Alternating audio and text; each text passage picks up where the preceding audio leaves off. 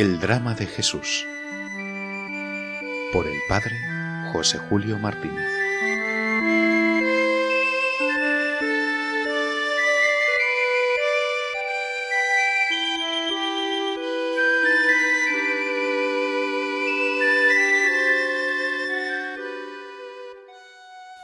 A la derecha o a la izquierda.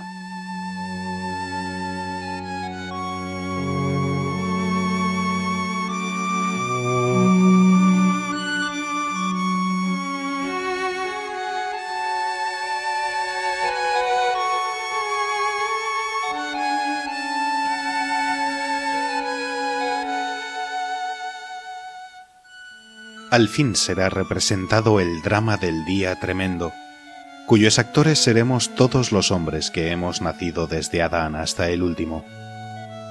El Señor nos lo pone delante con palabras transparentes.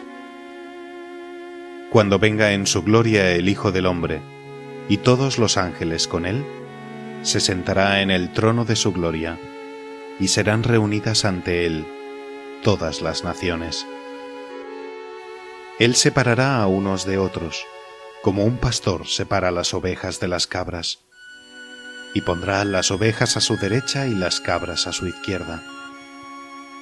Entonces dirá el rey a los de su derecha, Venid vosotros, benditos de mi Padre, heredad el reino preparado para vosotros desde la creación del mundo, porque tuve hambre y me disteis de comer, tuve sed y me disteis de beber. Fui forastero y me hospedasteis. Estuve desnudo y me vestisteis, enfermo y me visitasteis, en la cárcel y vinisteis a verme. Entonces los justos contestarán, Señor, ¿cuándo te vimos con hambre y te alimentamos, o con sed y te dimos de beber? ¿Cuándo te vimos forastero y te hospedamos, o desnudo y te vestimos? ¿Cuándo te vimos enfermo o en la cárcel y fuimos a verte? Y el rey les dirá, Os aseguro que cada vez que lo hicisteis con uno de estos mis humildes hermanos, conmigo lo hicisteis. Y entonces dirá a los de su izquierda, Apartaos de mí, malditos, y tal fuego eterno preparado para el diablo y sus ángeles. Porque tuve hambre y no me disteis de comer. Tuve sed y no me disteis de beber. Fui forastero y no me hospedasteis. Estuve desnudo y no me vestisteis. Enfermo y en la cárcel y no me visitasteis. Entonces, también estos contestarán, Señor, cuando te vimos con hambre o con sed, o forastero o desnudo, o enfermo o en la cárcel, y no te asistimos? Y él replicará, Os aseguro que cada vez que no lo hicisteis con uno de estos los humildes, tampoco lo hicisteis conmigo. Y estos irán al castigo eterno, y los justos a la vida eterna.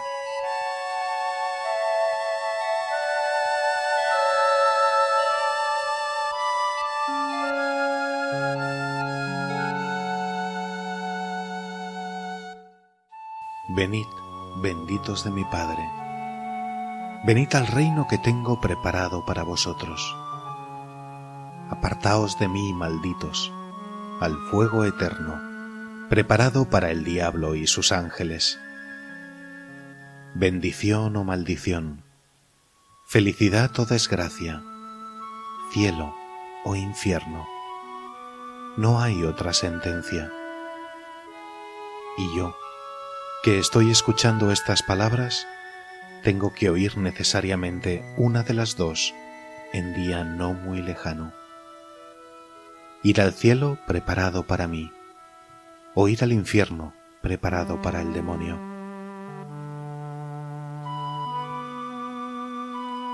En aquel día, el juez premiará toda obra buena y castigará toda obra mala pero el título que quiere citar en público para salvar o condenar es uno solo, la caridad. la caridad ejercida con los pobres, los infelices, los pequeños, que tienden la mano a los grandes, y de los cuales los grandes muchas veces se avergüenzan. Jesús los amó durante su vida. Los amó tanto que se hizo uno de ellos y tuvo hambre de pan y hambre de caridad. Tuvo sed de agua y sed de salvar almas. Padeció desconsuelos de agonía hasta sudar sangre y no hubo quien le consolara. Estuvo desnudo bajo los latigazos y los salivazos. Fue encarcelado y nadie respondió por él. Fue condenado a muerte y le mataron. Jesús sabe sufrir, ama a los que sufren y recibe como hecho a su misma persona todo lo que se hace con ellos por amor a Él. Ni siquiera el día de su victoria se olvidará de ellos, y allí los tendrá a su lado como testigos de lo que los hombres han hecho con Él. Y marcharán unos al suplicio eterno y otros a la vida eterna separación horrorosa y definitiva de hijo y madre, esposo y esposa, hermano y hermana. Yo, ¿para qué nací? Para salvarme. Que tengo que morir es infalible. Dejar de ver a Dios y condenarme, triste cosa será, pero posible. Posible. ¿Y río? ¿Y duermo? y quiero holgarme? Posible. ¿Y tengo amor a lo visible? ¿Qué hago? ¿En qué me ocupo? ¿En qué me encanto? Loco debo de ser, pues no soy santo.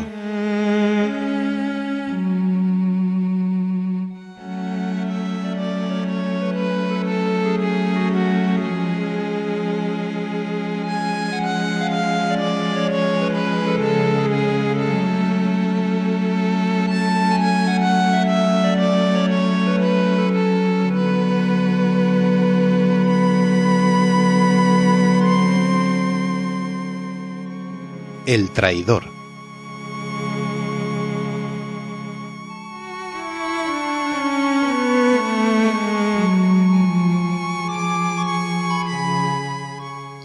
Terminado el sermón de los últimos días, Jesús calla y deja de enseñar en público. Toma con sus discípulos el camino de Betania, donde descansará la última noche de su vida mortal en que podrá dormir de pronto les dice, anunciándoles la inminencia de su sacrificio.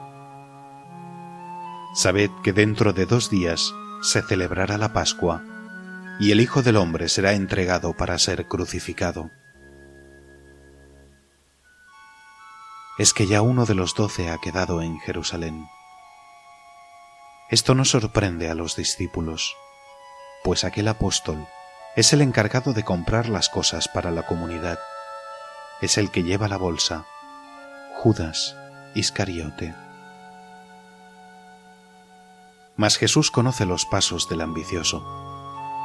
Mientras habla con sus amigos fieles en el monte, le está viendo merodear nervioso por las calles de la ciudad y meterse en el palacio de Caifás, mirando hacia atrás para ver si alguien le ha visto.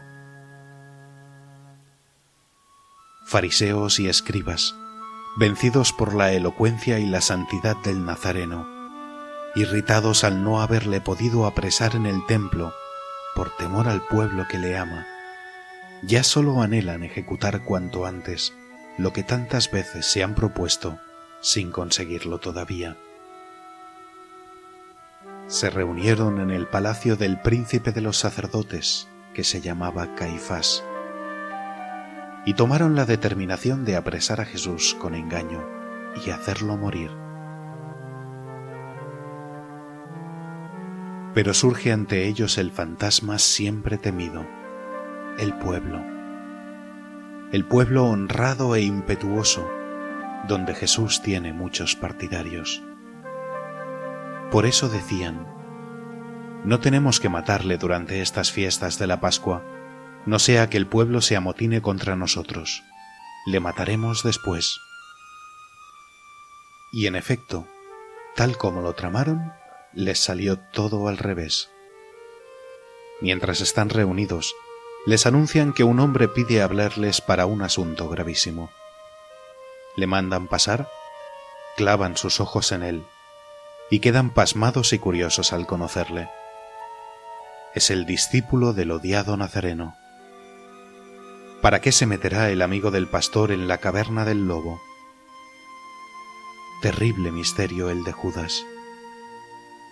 Jesús le escogió para apóstol suyo le confió los dineros del colegio apostólico para que los administrase con cuidado, pues eran pobres.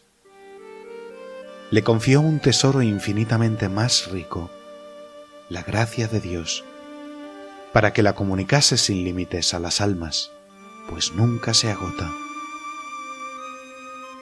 Y él estimó el dinero más que la gracia. Empezó hace varios meses por robar un poco cada día de la bolsa común. Era ladrón, dice su condiscípulo Juan. Llegó al endurecimiento completo del corazón y Satanás se apoderó de él. Como sabe que los príncipes de Israel quieren apresar a su maestro, ve que esta es la ocasión de hacer un buen negocio. Viene dispuesto a cualquier cosa con tal de llevarse algunas monedas. ¿Qué me queréis dar? Y os lo entregaré. Os lo entregaré. No se atreve a pronunciar su nombre. El nombre de Jesús le hubiera quemado los labios. Al oírle se alegraron y concertaron darle dinero y le propusieron treinta monedas de plata, y él aceptó. Contrato pavoroso. Aquellas treinta monedas, poco menos de un euro, eran el precio que uno debía dar a otro cuando le había matado un esclavo sin culpa propia. Precio de un esclavo muerto. Aquellas treinta monedas, poco menos de un euro, eran el precio que uno debía dar a otro cuando le había matado un esclavo sin culpa propia. Precio de un esclavo muerto. Si el precio hubiera sido mayor, si hubiera sido en oro, la injuria hecha a Cristo fuera menor. Si le hubiera vendido como se vende un esclavo vivo para que trabaje por su amo, su culpa hubiera sido menor pero vende a su amigo por el precio que quieran darle. Lo vende a enemigos, lo vende como víctima destinada al cuchillo. Y desde entonces, todos los que reciben y esconden el dinero del negocio ilícito, o el placer prohibido, o la satisfacción de una venganza, todos esos renuevan el espantoso contrato de Judas, entregan su alma, entregan a Dios que estaba en su alma y reciben algo de aquellas treinta monedas malditas.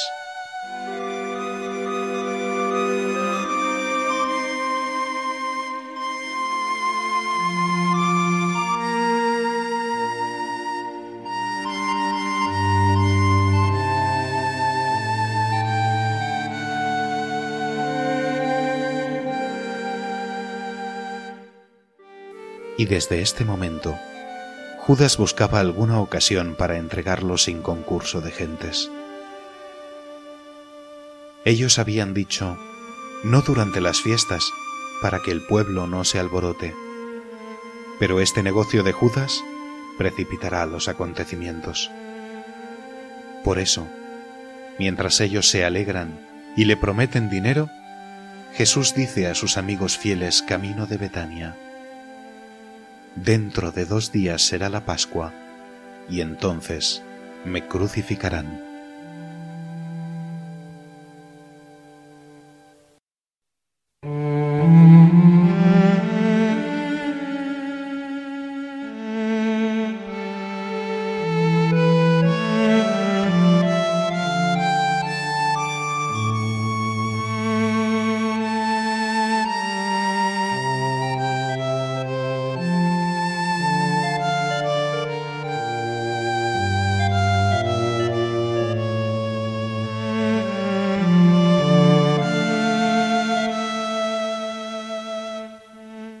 Deseo grande.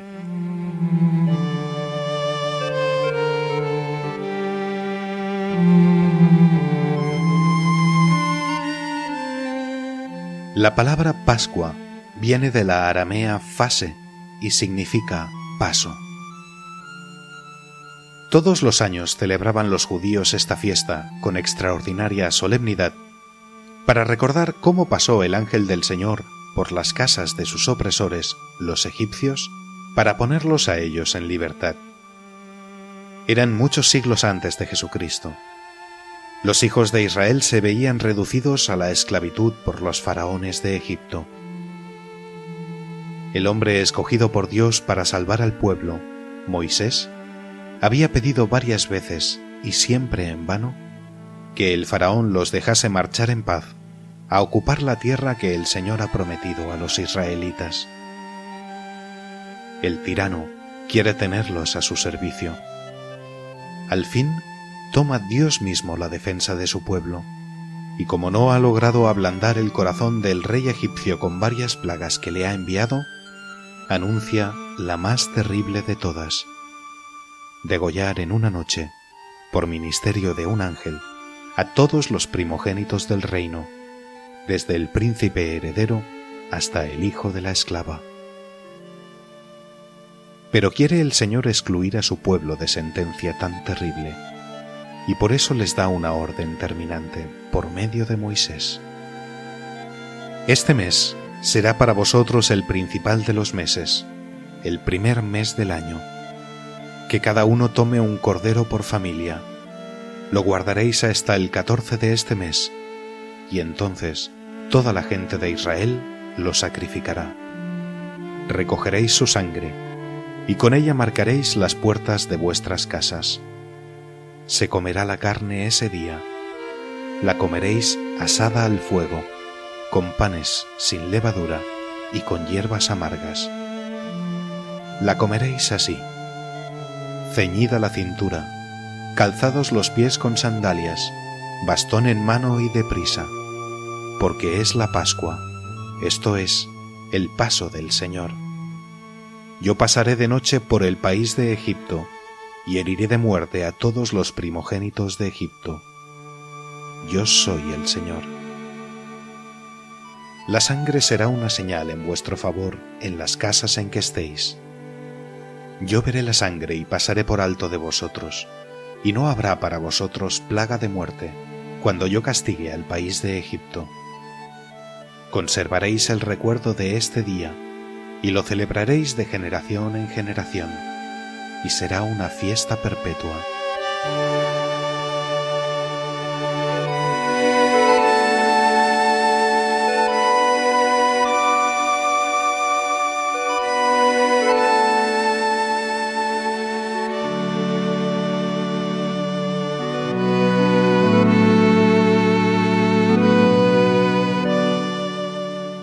Este es el origen de la Pascua la fiesta más sagrada y significativa de Israel, profecía viva de la inmolación del Cordero de Dios, que había de quitar los pecados del mundo, y que inmolado por nuestro amor, había de ser la nueva y verdadera Pascua de los cristianos, nuestra Pascua. La manera de celebrarla era una reproducción familiar de aquella última noche que los hebreos pasaron en Egipto, y un recordatorio dramático de aquella redención de Israel hasta en sus menores detalles. El Cordero Pascual había de ser macho, tendría un año cumplido y estaría exento de todo defecto, sobre todo de los defectos rituales. Entre el 10 y el 13 del mes lo separaban del rebaño y lo tenían en su casa, atado a su propia cama. En la tarde del 14 de Nisán lo inmolaban durante el sacrificio vespertino, entre el clamor de cien trompetas y el canto de los salmos. Se procedía a esto con mucho orden en cuanto cabe y con una presteza singular. Todo era necesario para despachar tal multitud de inmolaciones. Divididos en tres grupos, entraban los israelitas con sus corderos uno tras otro para proceder por partes. Al lado de los sacrificadores se colocaban los sacerdotes que recogían la sangre en vasos que corrían de mano en mano hasta el altar en que se derramaba. Algún año llegaron a 256.000 los corderos ofrecidos. Sacrificado el cordero y desollado en el templo, se lo llevaban a casa. Allí lo asaban extendiéndolo ordinariamente en dos palos de granado puestos en forma de cruz. En los primeros tiempos comían el cordero pascual de pie. Luego lo comían sentados, para dar a entender que habían llegado los tiempos de la libertad. Y aún los siervos, y los que en otras ocasiones no se sentaban, habían de sentarse al comer el cordero. Durante la cena, bebían ordinariamente de las copas preparadas y entonaban diversos salmos. Esta cena era el principio de las fiestas pascuales, que duraban siete días completos. Llegó pues la Pascua, los días del culto a Dios y del cariño familiar. Jesús quiere celebrarla con sus amigos muy queridos.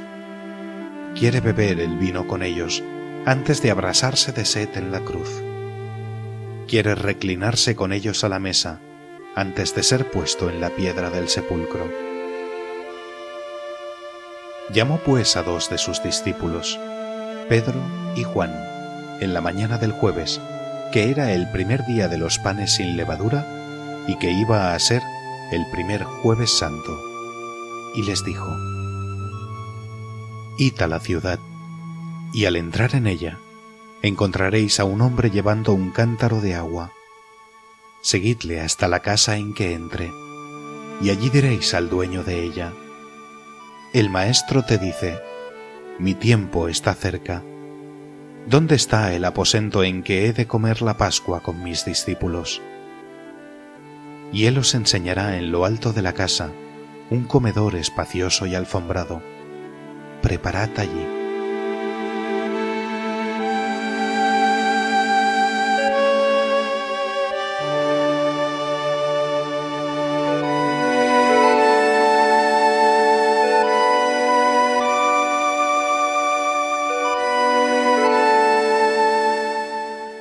No sabemos quién era este hombre del cántaro Jesús conocía desde lejos su corazón y sabía que al oír el delicado mensaje del Maestro, mi tiempo está próximo, llega el día de mi muerte, abriría su casa y ofrecería su estancia mejor. ¿Quién niega favor semejante a un moribundo que por última vez quiere reunirse con sus amigos? Llegan los discípulos a la ciudad, hallan al hombre del cántaro y todo lo preparan en la casa. El cordero asado, los panes sin levadura, las lechugas agrestes, el vino en un jarro, el agua caliente y la salsa roja, jaroset, hecha con manzanas, higos y limones cocidos en vinagre y condimentados con canela. Su color de ladrillo les recordaba la arcilla con que trabajaban en la esclavitud de Egipto y la libertad que el Señor les concedió. Sobre la mesa cubierta con lienzo blanco ponen los candelabros, los platos para los trece y una sola copa de la que todos habían de beber. Alrededor de la mesa, los divanes en que habían de reclinarse los convidados, conforme a la costumbre oriental. De nada se olvidan Pedro y Juan. Desde niños habían asistido a estos preparativos sagrados, siguiendo a sus madres con miradas de curiosidad y de alegría. Cuando todo lo tienen dispuesto, se asoman a las ventanas para verlos venir. A la puesta del sol, llegan los otros diez con Jesús. Entran en silencio a celebrar devotamente la cena sagrada. Si supieran lo que en esta cena van a recibir, Tal vez recuerdan conmovidos la palabra que les dijo Jesús hace dos días. Se celebrará la Pascua, me crucificarán.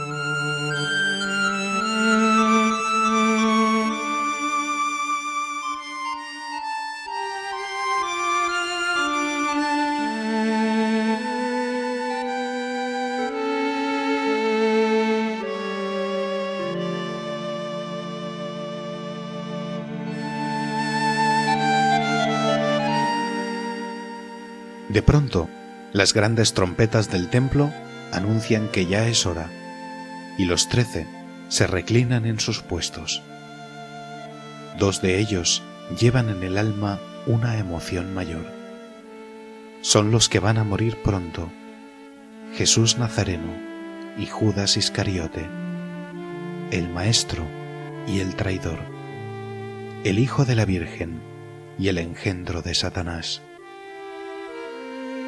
Judas ha cerrado ya su contrato. Lleva encima las treinta monedas y procura apretarlas bien para que no suenen. Quiere aparecer tranquilo, pero le tortura el pensamiento de que Jesús tal vez ya lo sabe todo. Y si no lo sabe, ¿por qué le mira con esa mirada penetrante y dolorida? Jesús aparece sereno. Su pena es interior y resignada. Es una pena inefable de quien es el único en conocer una traición gravísima que procurará evitar sin conseguirlo. Recorre con sus ojos aquellos rostros que le rodean y lo miran. Son los doce. Los amigos desde hace tres años. Con ellos ha comido muchas veces. Con ellos ha sufrido el sol. Con ellos ha descansado. De pronto rompe el silencio y sin dejar de mirarlos, les dice una palabra que es un augusto retrato de la bondad de su corazón y de la ternura de su amor. Con gran deseo, he deseado celebrar esta Pascua con vosotros antes de padecer.